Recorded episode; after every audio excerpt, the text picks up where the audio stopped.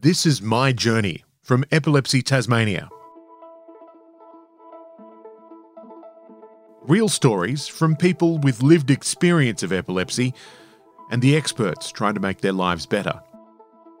Um, my name's Derek. I've been to work today. I finished at three o'clock today. I started at six this morning.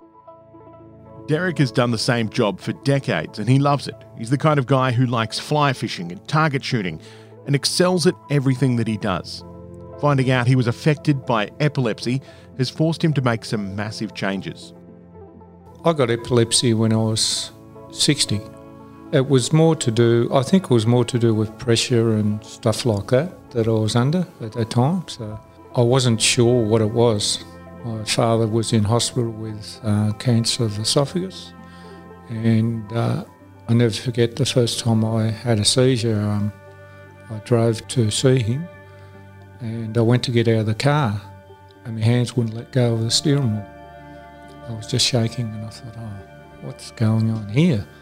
And I kind of settled myself down after a few minutes, or a few, it seemed like a few minutes, and, and then I got myself right and went up and see my father and didn't think any more about it. And then over a period of probably, I reckon, a month, I had a couple more seizures, but they were different sort of seizures than that. So um, my seizures is where I'd be talking to you now, and then all of a sudden I'd stop talking and I go all blank in the face and not know what I was doing. So just blank out altogether. So you're, you're completely conscious when you're having a seizure? No, I'm unconscious. I'm unconscious, but I, I don't remember a thing when okay. I have a seizure. And the seizure only lasts uh, probably 30 seconds at the most. Sometimes they last a little bit longer, but that's about it. But the worst part about when I was really sick with them, I was having seven or eight seizures a day. And I'd be talking to you, and all of a sudden I'd go off and, you know, in space and not know what I was doing. And then I'd come back. My wife was very, very worried about me and sent me to the doctor, and the doctor said, I think you might have epilepsy. So they went through all the rigmaroles and asked if I had any epilepsy in my family, and I said, no, there's nothing in there that I know of. And he gave me to see another doctor, and the doctor was a specialist, a neurologist, and he said, I think you've got epilepsy. I want you to go to Melbourne. So I said, all right. So you're not allowed to drive, and you're not not allowed to go to work. So you've got to stop at home, and that lasted for. Um, I've only just got my license back on Monday, so so that was fifteen or over fifteen months ago. So other than not being able to drive, how's it affected your life? Well, it didn't give me the freedom that I want because I was a very active person. I've never had a sick day. I've been working where I am now for nearly 15 years and I haven't had a sick day at all. Never had a day off. So that was lucky in some ways because they, I had sick leave. So I was getting paid while I was being diagnosed and find out what's going. In the end, I end up going to Melbourne, um, to the Royal Melbourne Hospital, and they put me into the hospital for five days and um, I seen new, another neurologist over there, and they said I definitely had epilepsy. And then they got me on a treatment, and of course, it takes a little while for you to, um, for them to build their strength up to the right dosage. So I was still having an odd, a few seizures per month, and my wife was recording them. And then I got to the stage I think it was in May that I stopped having seizures. And so the medication's working? Medication, no, I haven't had a seizure in nine months now. So, so everything's back on track.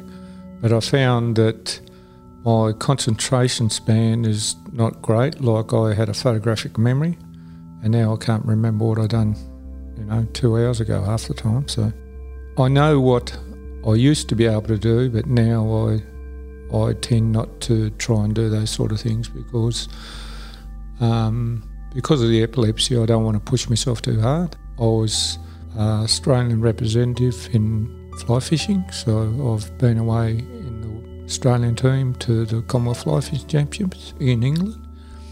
Um, I gave up that because I didn't want to fall out of the boat while I was fishing. So um, I used to also do target shooting, of course, and with epilepsy seizures, you wouldn't want to have a rifle in your hand if you had a seizure. So, of course, I had to give that away pretty quick.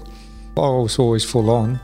What I've kind of, I've had to think to myself, well, I can do all these things still, but then do I really want to push myself that hard and, and go back to having seizures again? So no, I said no. So Did, did you have trouble with the stigma of it, of, of, of realizing that you this was something that affected you? no, because my mother had a brain tumour, and it was on the front lobe of the, of the left side of the front temple lobe, and that's where my epilepsy comes from.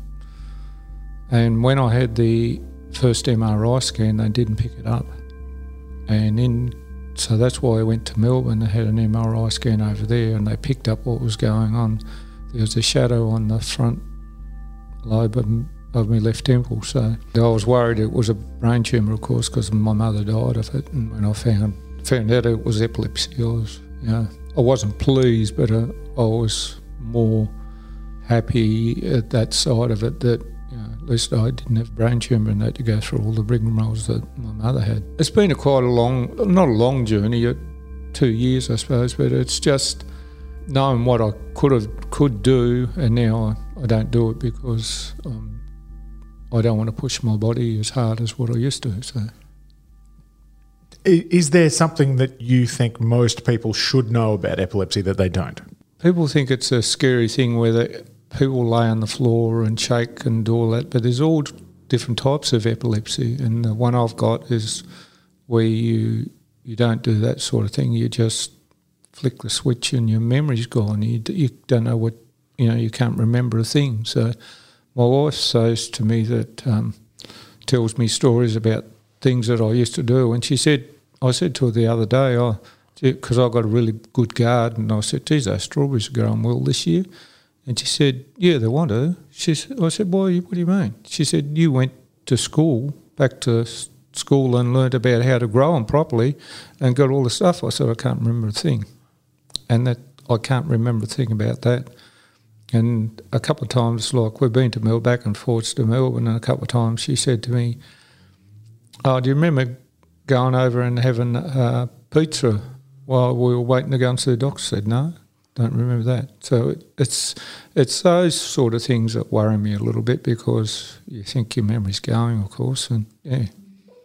When so if somebody notices somebody having a seizure and they realise that's what's happening, how can you help someone? If it's, I've I've had friends who had the seizures where they lay on the floor, and all you do is put them on the side, and try and keep them calm as much as you can till they come out of the seizure. Um, with the seizure that I've had, a couple of times I've been boiling the kettle.